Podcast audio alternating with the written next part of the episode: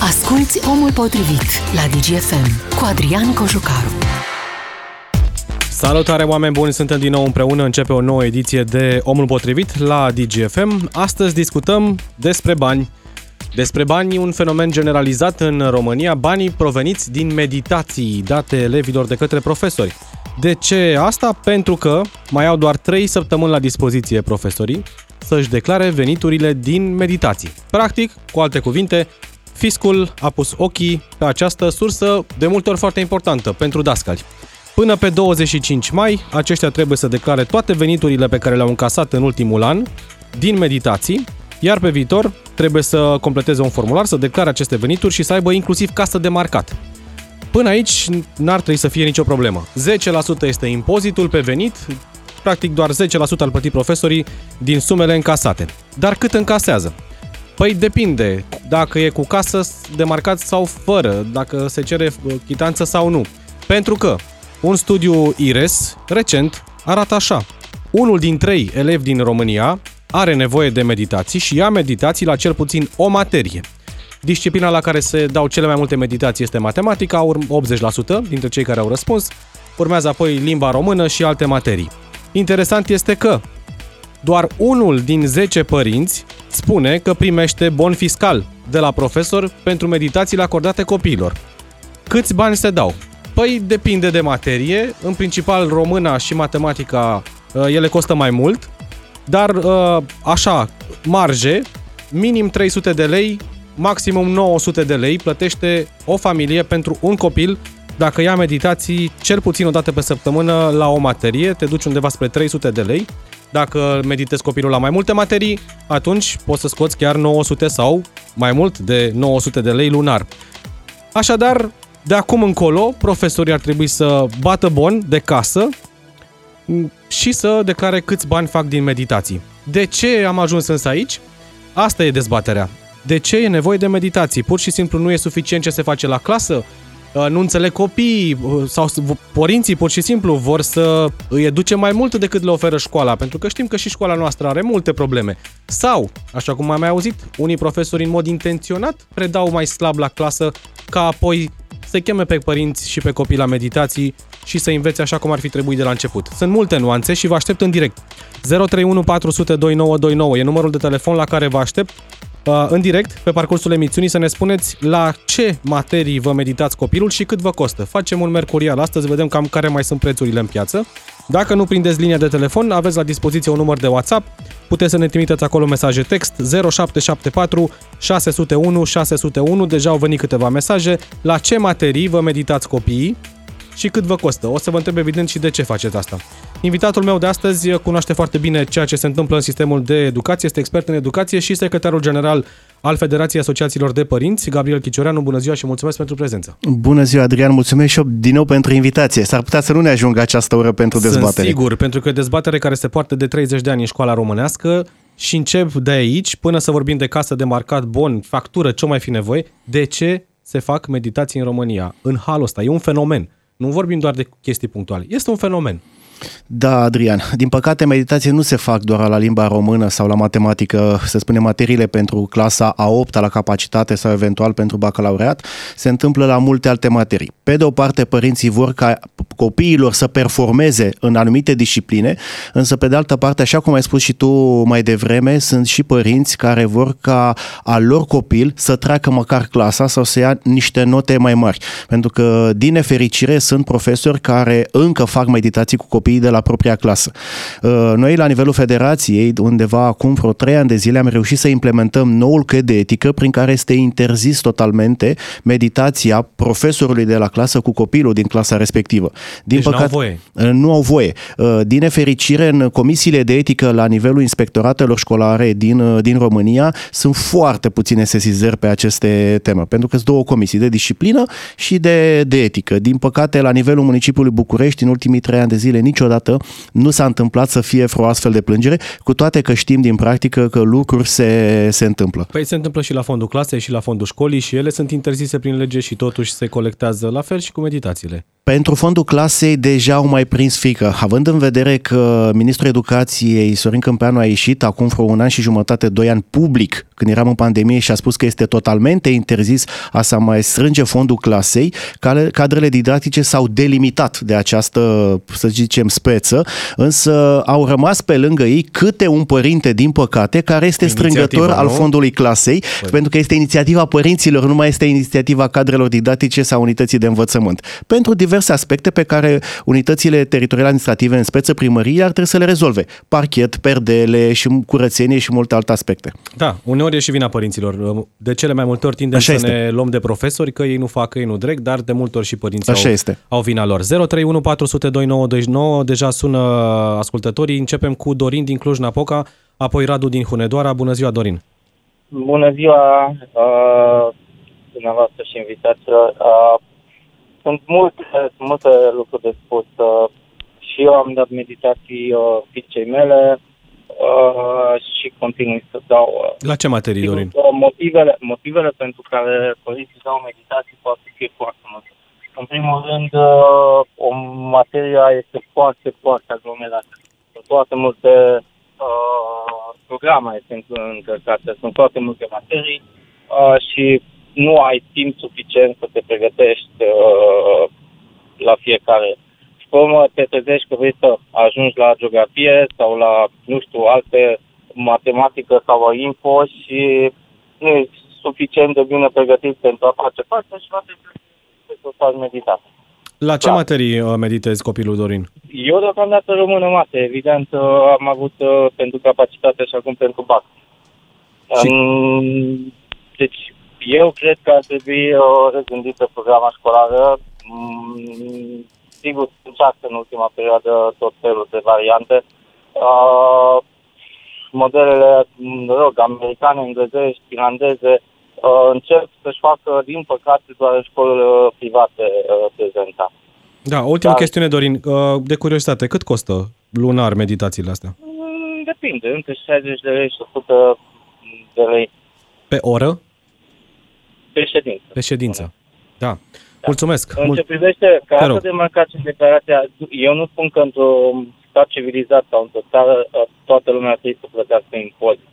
Dar, din păcate, sunt atât de multe categorii neimpozate uh, care fac mult, infinit mai mulți bani decât profesorii, de care nu se spune nimic.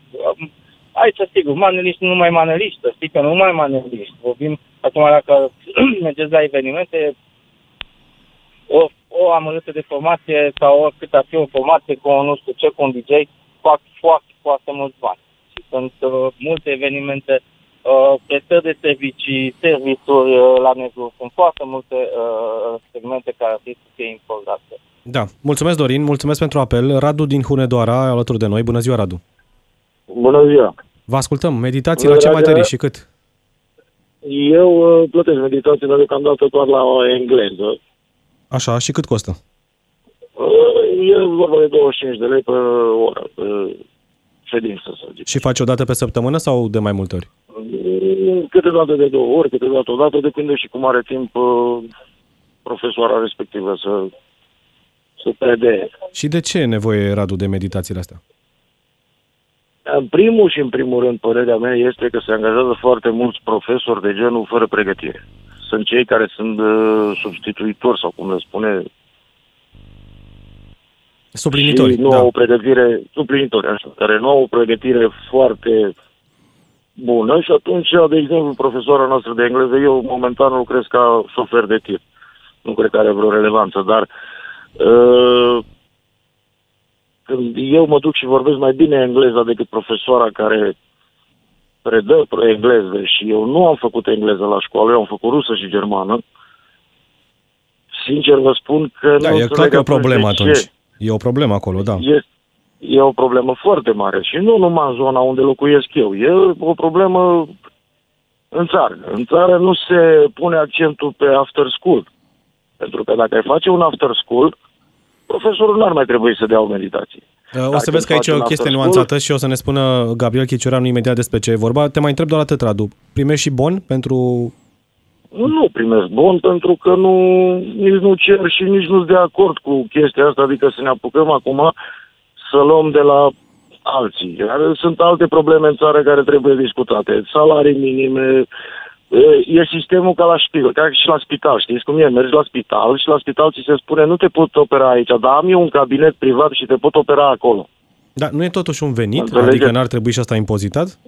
Este un venit, dar dacă se lucrează puțin la salarii, puțin la specializare, puțin la suplimentarele care se fac, pentru că eu știu profesori la noi acolo care fac after school, dar nu-i plătește nimeni, fac doar că vor ei. Și sunt copiii necăjiți care vin de unde vin de pe sate, cu microbuze cu alea și nu au posibilități acasă să învețe cineva, pentru că tata lui a lucrat la agricultură toată viața, da. mama lui, în fine, ce face, și atunci copilul rămâne la un over, after school. Profesoara din pură inițiativă, fără nicio plată, fără nimic, rămâne un, două, trei ore, dar nu poate rămâne nici o veșnicie. Mulțumesc, Radu. Mulțumesc pentru apel. O să mergem imediat la Dan și la Teodor. Vă rog să rămâneți pe fir. Mai citesc două mesaje venite pe numărul de WhatsApp 0774 601 601. Un ascultător spune așa, în primul rând, statul trebuie să ofere copiilor condiții pentru o mai bună învățătură. 2. Sunt profesori care vin la ore și nu predau nimic. 3. Uh, mă rog, vorbește de un caz particular, un uh, elev de altă cetățenie în clasă care e mai bun decât jumătatea cealaltă de clasă și nu pot ține pasul cu el și de acolo apar niște probleme. Iar Victoraș din uh, Târgoviște spune cum să nu se facă pregătire suplimentară atâta timp cât la clasă nu se predă decât ce este în manual. Gabriel Chicioreanu. Așa este. Avem o materie pe care trebuie să o predea profesorii și pe care trebuie să-și o însusească elevii, dacă este să ne gândim din punctul ăsta de vedere. Dar pe de altă parte, știm foarte bine că Ministerul Educației plătește suplimentar profesorii ai căror copii au performanțe la Olimpiade și ar avea tot interesul, în mod normal, la clasă să-i facă să performeze măcar pe o parte dintre, dintre ei. Însă, așa cum spunea și uh, ascultătorul nostru care a intervenit mai devreme, apropo de after school, a fost la un moment dat o perioadă în care aceste meditații se făceau chiar la clasă. Adică, adică după, ore. după ore în spațiul unității de învățământ și inclusiv acest aspect a fost interzis. Pe de altă parte, un after school reprezintă un business, o afacere privată, unde părinții ar trebui să plătească probabil mai mulți bani. Cine și permite este în regulă să meargă acolo, dar pe de altă parte este important ca și profesorul să-și facă treaba și să vină și cu aspecte inovative. Pentru că uh, Ministerul Educației, prin curicula pe care o predă elevilor de la clasa 1 până la 12 spune ca predarea să se facă diferențiat în funcție de nivel de pregătire, abilități, competențe. Dar pe de altă parte, de multe ori, evaluarea este tot standardizată, din păcate. Un exemplu, la matematică, clasa a 11 50 de lei pe oră, pentru că la clasă nu e timp, nu se dă bon, o declarație de venit ar trebui să depună majoritatea oamenilor și vom vedea veniturile acestora, ne spune un ascultător. Imediat uh, Dan și Teodor. Începem cu Teodor. Bună ziua! Bună ziua! Vă ascultăm! Eu aș vrea să vă prezint uh, exemplu meu personal, dar dintr-un alt punct de vedere. Um, prima dată când am dat meditație a fost în momentul în care am terminat uh, clasa 9 și trebuia să trec în clasa 10 um, am terminat, uh, eram la un liceu uh, intensiv de engleză și am plecat în vacanță la, la bunici și um, acolo niște vecini pe care nu-i cunoșteam au zis avem o fetiță de clasa 7, trebuie să treacă în clasa 8 și vreau să nu mai învețe nimic la engleză anul ăsta să se pregătească pentru capacitate. Poți să, să înveți tot manualul în două luni de zile și am zis da. Um, după care, mai târziu am făcut uh, facultatea de limbi străine, am ajuns profesor în liceu și de la profesoarele mele de matematică din școala generală am învățat o chestie de bun simț, niciodată nu dai meditații, elevului care, pe care îl ai la clasă. Da, asta spune și codul de etică, dar nu e respectat peste tot asta, din păcate. Bine, eu vorbesc de prima meditație pe care da, am dat-o, da. treceam în clasa 10, erau, era momentul în care a venit mai Jackson în, primul an, în prima dată în România, adică eu atunci mi-a câștigat uh, banii pentru biletul la concert. Deci, închipuiți-vă, nu vorbim, nu vorbim de cod de etică acum da. de ani. Um, și din cauza faptului că eu am decis să nu dau meditații elevilor de la mine de la clasă, trei ani de zile cât am fost profesor, eu nu am dat meditații absolut deloc, fiind profesor de limbi străine, engleză și franceză. Având, uh, uh, fiind în situația în care, dacă dădeam niște note mai mici, uh, îmi veneau părinții, știți, domn profesor, fetița mea nu prea să pricepe, nu vreți să o las la meditații, nu dau. Deci ați fi făcut rost ușor de clienți, între ghilimele. Adică nu era o problemă să aveți mușterii pentru meditații. Da, bineînțeles, iar, um, iar părinții niciodată nu s-au gândit la faptul că eu le dau note proaste pentru că așa merită. S-au gândit că vor și eu să-mi fac uh, niște o clientelă pentru meditații. Și când au văzut că îi refuz, nu le venea să creadă. um, și uh, ajung și la una dintre, dintre întrebările puse la începutul emisiunii. De ce trebuie să dai da. meditații? Pentru că este vorba de competitivitate, pentru că la clasă nu se face destul la materie în așa fel încât uh, elevul să devină competitiv și în momentul în care sunt 20 de candidați pe loc la intrare în facultate să poți să faci față și să fii între uh, unul din aia 20, să fii singurul din aia 20 care intră, și din cauza asta se dau meditații și mai o chestie. Cât am fost elev în liceu și cât am fost profesor în liceu, am văzut foarte multă delăsare la um, profesorii mei și la colegii mei, cât am fost profesor. Nu spun că eu aș fi fost cine știe ce mare zeu semizeu, pentru că um, și mie mi-era lene pur și simplu să-mi fac uh, acele uh, am uitat și cum să numesc, că am, am, am plecat de mult din învățământ. Uh, lecțiile, um, nu mai știu cum le zicem, um, trebuia să ne facem uh, niște planuri de lecție. Da, da, da. să le fac. Dar eu la clasă um, încercam să-mi fac treaba cât mai bine posibil. Au intrat uh, inspector la mine la clasă, a intrat uh, doamna directoare la mine la clasă și mi-au zis ai stofă de profesor pe care vrei să pleci îți faci treaba cum trebuie. Am încercat măcar la clasă să-mi fac treaba cum trebuie. Dacă nu făceam eu uh, planurile de lecție și ceva și uh, lucrurile celelalte, dar de lăsare se vede pe peste tot. În da, nu, și nu e doar învățământ, manualele, multe domenii, din păcate. Da. Uh, și, și mie mi-ar fi fost dificil să schimba manualele după ce am plecat din învățământ. Și mie mi-ar fi fost dificil să mă apuc și să învăț alte manuale și alte manuale și alte manuale. Nu suntem, nu suntem deschiși ca uh, fost membru al uh, uh, corpului profesoral, pot să spun. Nu suntem deschiși pentru nou Vrem să mergem din inerție. Dom'le, am învățat un manual, îl predau pe ăla. Uh, Așa am, un, am un elev la clasă care îmi face probleme, mai bine îl ignor decât să-l ajut. Da. Nu-mi place partea a doua. La prima parte, trebuie să fiu sincer, subscriu. Bine că nu sunt profesor, că nu mai sunt profesor. Uh, la partea a doua, uh, nu sunt de acord. Doamne, dacă îmi face probleme... Hai să-l ajutăm. Exact. Mulțumesc tare mult, Teodor. Mulțumesc pentru intervenție. Așteaptă și Dan pe uh, linie. Dan, bună ziua! Cu stimă, uh, problema pe care vreau să o ridic e de cu contrar uh, altă natură decât ce dezbateți dumneavoastră pe aici, și anume neimpozitarea profesorilor, chiar dacă dau meditații, chiar dacă fac ce fac. Pentru că banii veniți din meditații, dacă impozitați, ar crește cumva nivelul elevii sau ar crește cumva nivelul învățământului în România, ok. Dar atâta timp când noi avem nivelul ăsta care îl știm cu toții și nu are rost să ne ascundem după deget că nu ne mai dă Ceaușescu peste năsuc, eu zic că impozitarea este rău venită și nu trebuie aplicată. Da. Revin uh, cu ideea în care nu iau cazul medicilor sau maneliștilor care n-au nicio treabă. Ne legăm de uh, vieții profesori ăștia care își bat cap că îți fierb creierul acolo cu un elev mai mult sau mai puțin dotat și să-i mai iei și bănuți după ce că ia un amărât de bănuți de meditații, mai și impozitezi. Eu nu văd ok. E părerea mea, acum nu știu, dumneavoastră decideți Decide publicul general, oricum decizia e luată. Publicul general o să decide, impozitează-i, domne, că facă drept, bă, dar Nu neapărat, ați văzut că au fost, au fost uh, poziții diferite. Unii au spus că nu sunt de acord, alții au spus că da.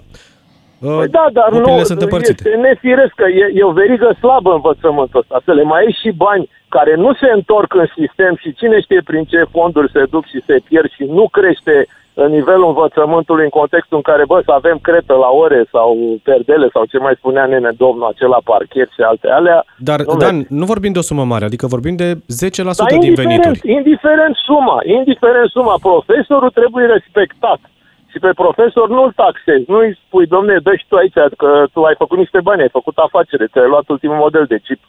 Da, nu mulțumesc. Merge. Mulțumesc, Dan. are o responsabilitate. Gata, cu stimă. Mulțumesc, mulțumesc tare mult. O să mergem la Cluj. Uh, multă lume se leagă de veniturile mici ale profesorilor. Mulți își completează, într-adevăr. Încă nu avem venituri așa cum ar trebui în învățământ. Pentru medici, da, s-au majorat și tot se mai dă pe aici pe acolo uh, plicul. Dar în, cadrul, în cazul învățământului, da, sunt salarii mici, mai ales dacă predai în mediul rural, abia aștepți tu să prinzi o meditație să mai completezi jumătate de salariu. Într-adevăr, salariile sunt extrem de mici în învățământ, mai ales pentru partea debutantă. De aceea și ajung uh, ca învățători sau profesori suplinitori persoane care nu și-au găsit un loc de muncă într-un alt domeniu și atunci își încearcă, să spunem așa, norocul și în această profesie. Pe de altă parte, nu sunt uh, de acord. Interesantă perspectiva ascultătorului de mai devreme ca acei bani să fie uh, cuantificați de primării și să se reîntoarcă pentru Sau de partea școală. Sau de școală. Hai să pună școala la sau de dispoziție școală. o clasă. Ok, rămâneți, faceți legal meditații, dar cei 10% merg către E, școală. Exact, dar pe de altă parte impozităm aceste venituri suplimentare pe care profesorii le fac. De ce își dau interesul pentru a câștiga un ban în plus din meditații și nu-și dau și acel interes poate la, șco- la clasă ca elevii să performeze sau Da. să fie mai buni și să-și, a, să-și asimileze materia. Nu este importantă nota în definitiv. Important este dacă acel copil a învățat engleză și știe să se descurce la un nivel acceptabil. mobile. Într-adevăr, poate cine vrea să facă performanțe în limba engleză sau într-o limbă străină va merge către un centru de meditații, o instituție privată unde va avea uh, succes de cauză altfel. Doar că la instituția privată costă mai mult decât la profesorul de la clasă sau profesorul din școală sau o cunoștință. Sunt și elevi care sunt autodidacți și își dau pro, uh, din, de la sine interesul. Și atunci, chiar și cu profesorul de la clasă poate să performeze dacă este, să spunem așa, interesat elevul prin metode de predare, prin lucruri pe care acesta să le facă la clasă și să-i atragă atenția, să fie prezent în, în ora respectivă. Nu să-i stea mintea în altă parte, să stea pe telefon sau să se gândească ce o să facă după orele de program sau a, lasă că mă duc și câștig niște bani, că sunt în clasa 7-8 și mă duc uh, sâmbătă, duminică sau după ore și câștig un ban cu părinții la muncă la țară, de exemplu. Un ascultător spune că profesorii nu-și fac treaba și ar trebui interzise cu totul meditațiile, iar un altul ne dă exemplu, în Giurgiu, directoarea unei liceu face meditații chiar în liceu. Și spune așa, am un prieten uh, gradul 1, profesor, câștigă undeva la 6.000 de lei, lucrează 4 ore pe zi și uh, mai departe, concediu aproape 5 luni pe an. Uh, cu referire la faptul că, da, câștigă puțin, dar iată și cât timp liber uh, au. Iar Nelul din, Nelul din Zalău spune că la o școală de acolo, after school-ul se face contra cost chiar în școală, în incinta școlii. Deși spuneam că ar trebui să fie interzis astfel de... Da, pentru că el folosește un spațiu public pentru un interes privat. Și nu are voie să facă așa ceva. Da, dacă s-ar plăti, să spunem așa, o chirie pe sala respectivă, da, dar unitatea de învățământ cum face Nu câștigă dovada, nimic din asta. exact cum face dovada încasării unor astfel de venituri. În condițiile în care spațiul este proprietatea primăriei, să spunem așa, doar cadrele didactice sunt plătite uh, din uh, Ministerul uh, Educației, din fondurile acestuia. Vă mai cer exemple de prețuri, cât costă ora la matematică, la română, la engleză sau la alte materii, uh, 0774 601 601 numărul de WhatsApp sau la telefon 031 400 2929. Mai avem un minut pentru Darius din Cluj. Bună ziua, Darius! Bună ziua și bine v-am găsit. Vreau să fiu foarte scurt și Vă rog. concis. Ideea este pentru impozitarea meditațiilor este absolut aberantă și în același rând nu mă surprinde deoarece se dorește ca majoritatea populației să rămână needucată și fără implicare, adică să fim mulți uh, și flămânzi. Să votăm doar din 4 în 4 ani acele persoane care trebuie să iasă la vot și în continuare să fim asupriți. Dar de ce se Părerea întâmplă asta, mea e- Darius? De ce se fac meditațiile astea? Meditațiile se fac din cauza oamenilor incompetenți, din uh, Ministerul Educației, uh, a profesorilor. Uh, nu mai avem oameni pregătiți, competenți pe funcții, efectiv se iau cu afiliere politică, cu pile, cunoștințe, relații, unul la mână. Programa este super, super extrem de încărcată. Dar Îi uite, rog- Darius, uh, doar o secundă. Tu spui așa, Da. se fac meditații pentru că unii sunt incompetenți, inclusiv unii profesori, dar în același timp că spui că acești profesori incompetenți uh, n-ar trebui să plătească impozit dacă fac niște bani extra. chiar n-ar trebui domeniul educației, chiar n-ar trebui impozitat. Mă rog, acum, dacă ne distanțăm puțin de problemă, că ăsta e scopul la orice problemă, să te distanțezi un pic, că se vede altcumva nuanța. Uh, Sunt multe domenii în care nu se impozitează. Da, Acum așa nu e. e vorba că impozitează degeaba, îi praf, praf uh, în ochi. Se impozitează, nu se poate dovedi, nu sunt norme de aplicare. uh, sunt alte Deocamdată nu există domenii unde sancțiuni. se- Cel puțin în ghidul ăla de la Exact. ANAF nu e nicio sancțiune. Mulțumesc, Darius. Trebuie să ieșim pentru pauza de știri. Adina Leoveanu e deja în studio. 5 minute de știri și ne întoarcem cu telefoane de la voi. Omul potrivit revine după știri la DGFM. Ca să știi. 13 și 30 de minute, sunt Adina Leovenu, bine v-am regăsit. România coboară de pe locul 48 pe 56 în clasamentul anual al libertății presei. Iulia Scântei o înlocuiește pe Mona Pivniceru la Curtea Constituțională. Ascultați știrile DGFM. Șoferii care circulă fără rovinietă ar putea plăti amenzi și mai mari potrivit unui proiect inițiat de guvern adoptat ieri de Senat. Ana Maria Păun are câteva exemple.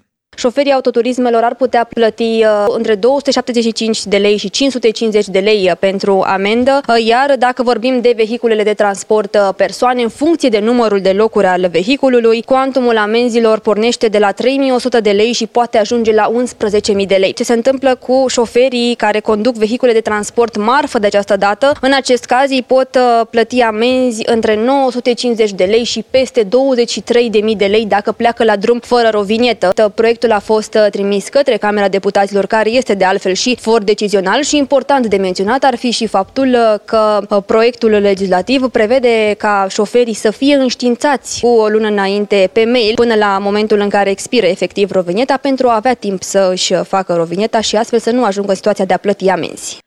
Senatorul PNL Iulia Scântei o înlocuiește pe Mona Pivniceru la Curtea Constituțională. Scântei a fost propunerea Senatului și a primit 76 de voturi pentru și 34 împotrivă. L-a avut drept contracandidat propus de USR pe fostul consilier prezidențial Peter Eckstein Covaci, care a primit doar 22 de voturi pentru. La această oră, Camera Deputaților își votează propriul judecător CCR, care îl va înlocui pe Valer Dorneanu, actualul președinte al curții. Candidații sunt Bogdan Licu, propus de PSD, Cristi Danileț și Ioan Sabău Pop, propuși de USR și AUR.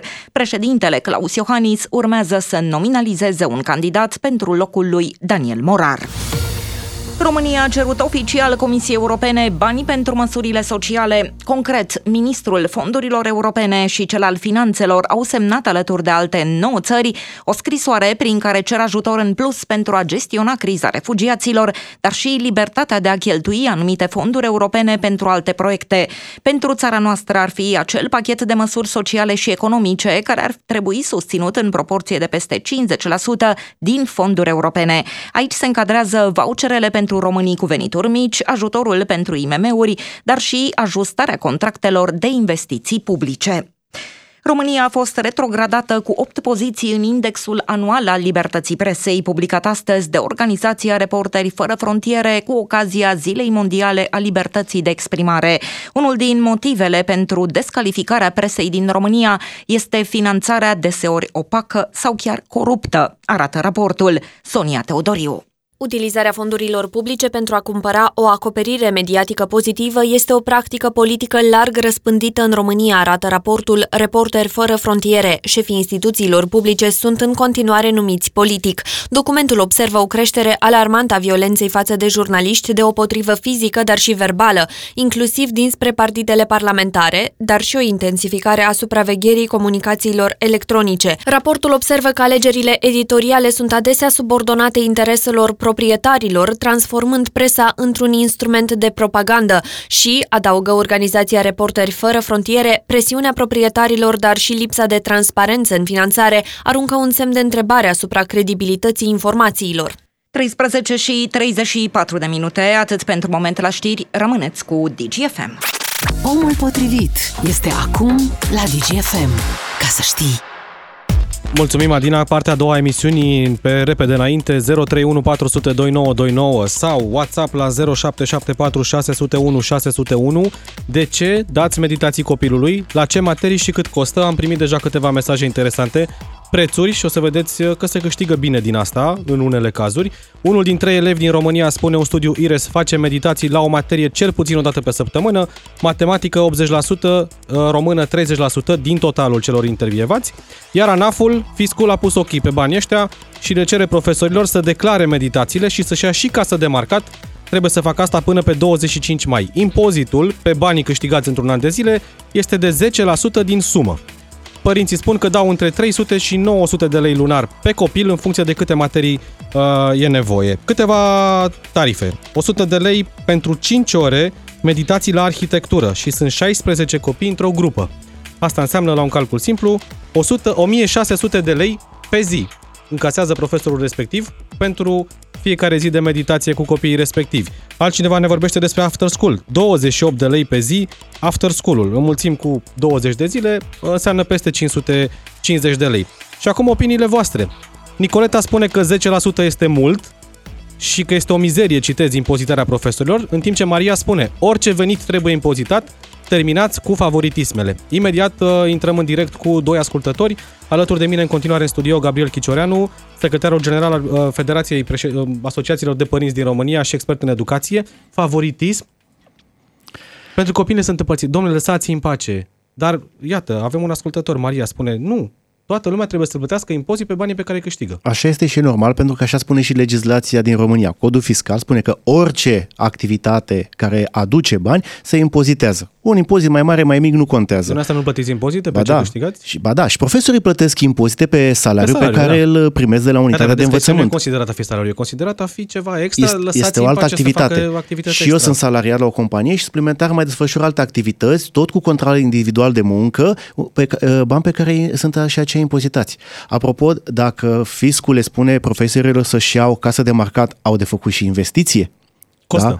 Costă această casă de marcat. Sunt de făcut raportări uh, periodice către, către nafurile locale. Și atunci, uh, iată că mai crește, să spunem așa, o altă profesie în România, cea de contabil. Pentru că acești profesori este nevoie să-și facă și niște calcule să își poată declara aceste impozite. Probabil că prin demersul acesta al fiscului din acest moment uh, va încasa probabil ceva bani, pentru că o parte din profesori probabil că vor merge să depună acele declarații, însă, nefiind, să spunem așa, marcați banii, nu știm dacă profesorul într-un an de zile a încasat 1000 de lei, 10.000 de lei sau 100.000 de lei. Și atunci Din poate să 10 declare, meditații poate să poate declare declara două. orice sumă. Exact.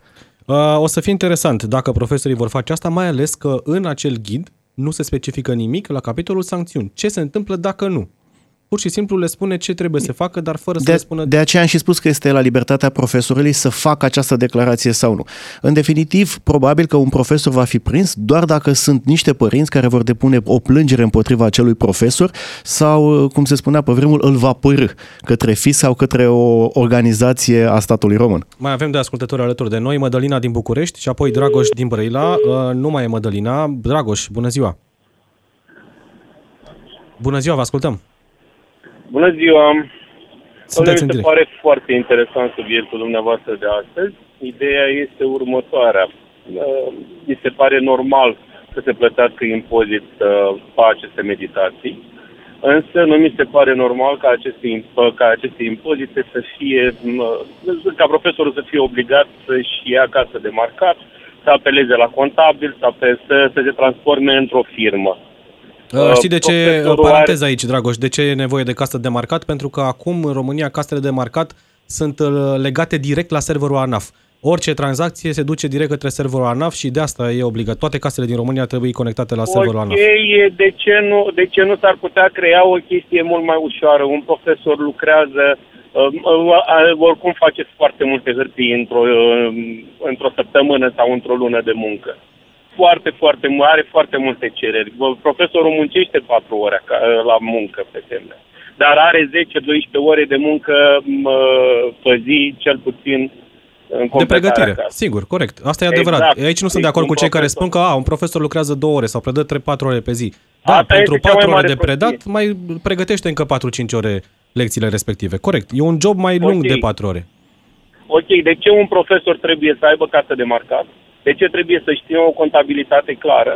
Și de ce o persoană care închiriază un apartament sau o casă trebuie doar să meargă să dea o declarație la fisc?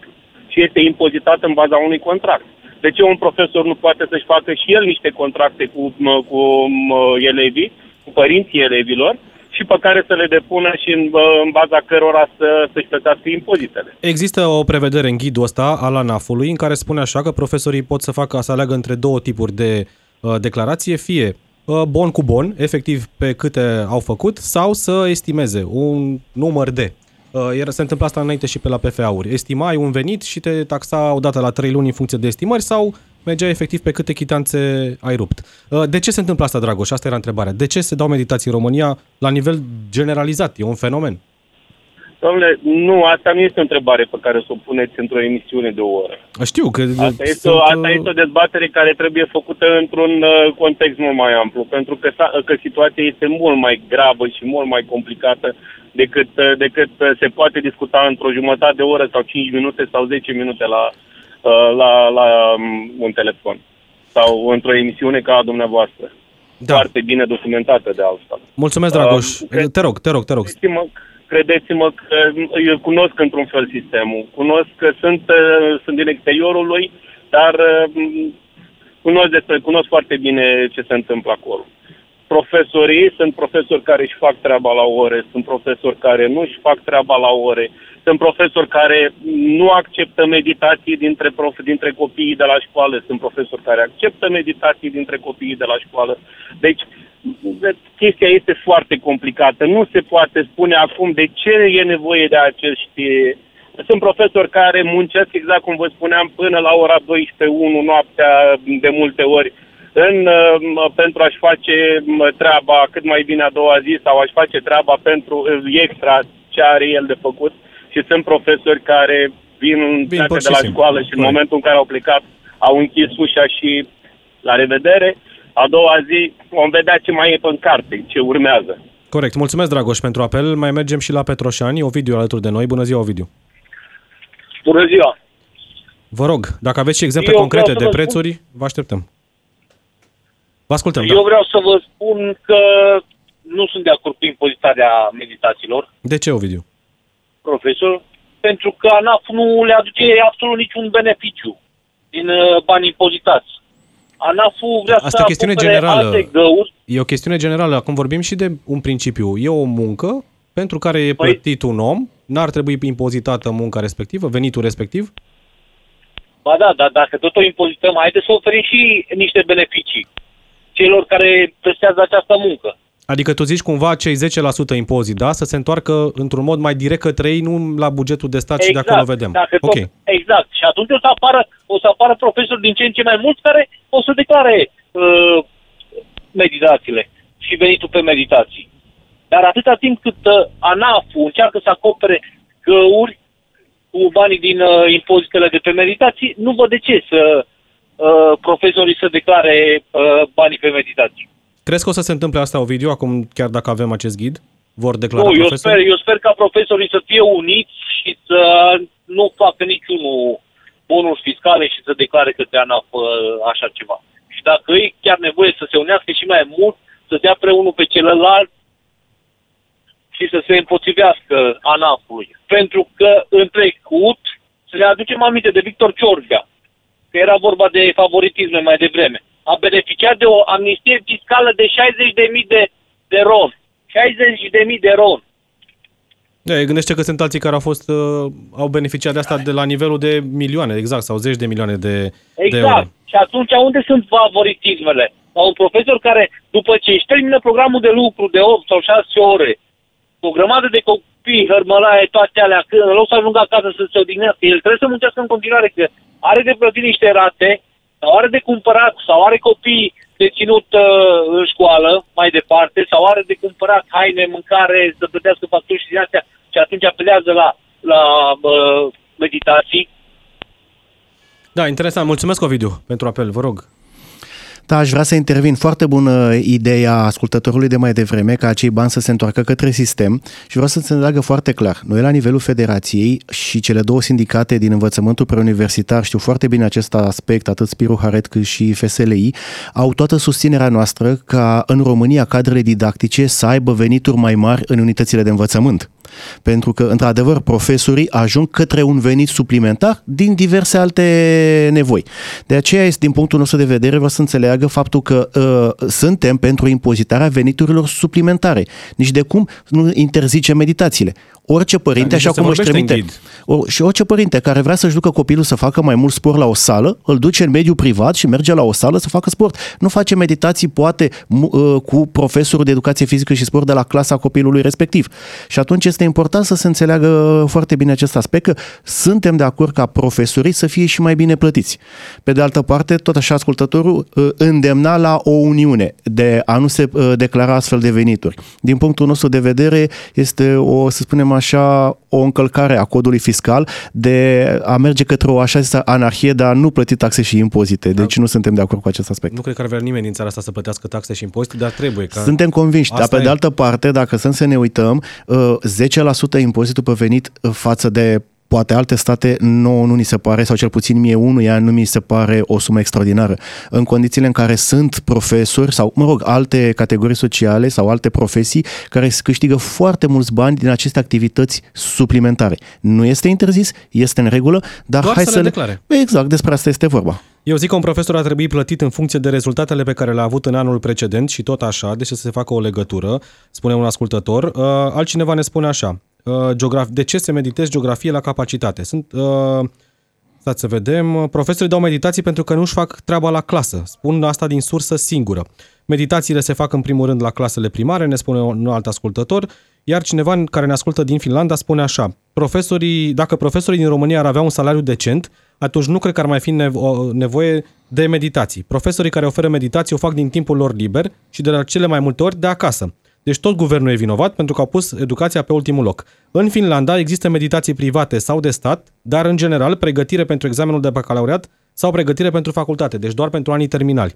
Eu am plătit matematică și chimie pentru că acolo a simțit fata mea care are nevoie pentru examen. Dar în Finlanda profesorii sunt și apreciați și respectați, spune uh, ascultătoarea noastră și altcineva spune că e de acord uh, în general cu această formă de impozitare, pentru că unii ajung să-și ia case din banii respectivi. Adrian, dacă ne ducem aminte din copilăria noastră și încă mai sunt unități de învățământ, sunt acele cercuri, cercul de matematică, da. cercul de istorie, cercul de geografie, cercul de științele ale naturii, unde copiii care își doresc pot să facă performanță. Și acele cercuri sunt coordonate de către un cadru didactic. Cadru didactic care, în mod normal, ar trebui remunerat de către unitatea de învățământ, deci este totodată și impozitat, dacă stăm bine să ne gândim. Și copiii care vor să facă performanță pot merge către aceste cercuri din unitățile de învățământ. Avem un ascultător care vrea să rămână anonim din Pitești și apoi o să mergem la Arad, la Ciprian. Uh, mergem la Pitești așadar. Bună ziua! Bună ziua! Vă ascultăm! Uh, e interesantă chestia cu impozitarea. Din punctul meu de vedere, eu nu aș fi de acord să impoziteze uh, meditațiile pentru profesori, de ce? Uh, de ce nu, nu știu, de ce nu impozitează și biserica, de exemplu? ANAF, dacă chiar a pus ochii pe profesor. Uh, cred că unele activități se... nu? Da, ok. Nu. Duceți-vă la orice biserică, la orice mănăstire să cumpărați un, nu știu, un suvenir, o cuceriță, o carte, ceva, o iconiță și dacă se liberează bon fiscal, da, dar putem să mergem pe principiul ăsta, să moară și capra vecinului? Adică de ce ăia da și noi nu? Sau invers? Ne cer da, noi... ce, venituri au, ce venituri au cei din biserică și ce venituri au cei din uh, învățământ? Să fim sinceri acum.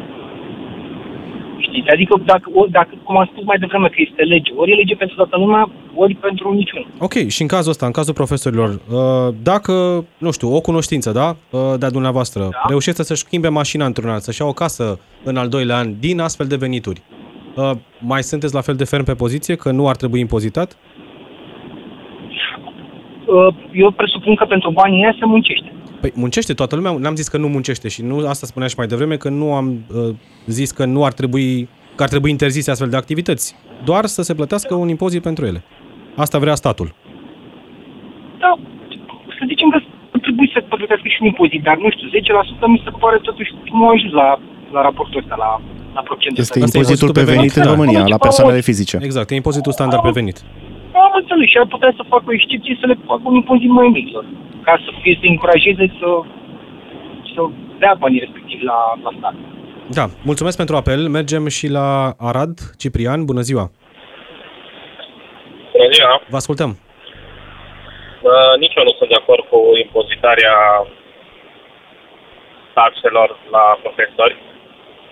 De ce, uh, Ciprian? În schimb, uh, pentru că, în primul rând, ca să fii profesor, îți trebuie foarte multă școală pentru chestia asta. Și în al doilea rând, uh, de ce nu se impozitează, nu știu dacă știți sau nu știți, la lăutar se dau foarte mulți bani. vorbim de mii de euro câștigați în câteva ore. De ce nu se impozitează acolo? Se impozitează doar dacă, din ce știu eu, dacă se face contract. Dacă semnezi un contract cu formația respectivă sau așa, atunci trebuie să plătească impozit. Dar, sigur, uh, nu se întâmplă asta peste tot. pe suma pe care a venit să cânte. Exact, da, Dar nu se întâmplă tot timpul asta. asta prime, se primește și dedicații și e vorba de mii de euro acolo. Știi că, Ciprian, a mai fost discuția asta cu impozitarea ciubucului pentru ospătari, da? care la fel au salarii foarte mici, pentru că angajatorul spune, îți dau minimum pe economie că tu îți mai faci două salarii din ciubuc. Și statul ăla s-a gândit la un moment dat, hai să impozităm și ciubucul ăla cu 10%. Iar așa nu e adevărat, statul tot de la omul sărac vine și ea. Tot de la omul sărac și omul de rând. Deci nu ești de acord, n-ar trebui nici măcar 10% sau mai puțin. Nu ar trebui deloc, impozitate deloc. deloc. Uh, este plin internetul, cu artiști și nu mă refer numai la artiști, ci și la oameni de rând care cântă, care nu sunt cunoscuți, care câștigă zeci de milioane, sute de milioane și așa mai departe, care nu se impozitează deloc. În schimb, la un profesor care câștigă 150 de lei, 200 de lei uh, pentru o oră de meditație că duci copilul, acei bani vor să se impoziteze, dar un om care câștigă mii de euro, aceea nu se impozitează. Unde e dreptatea?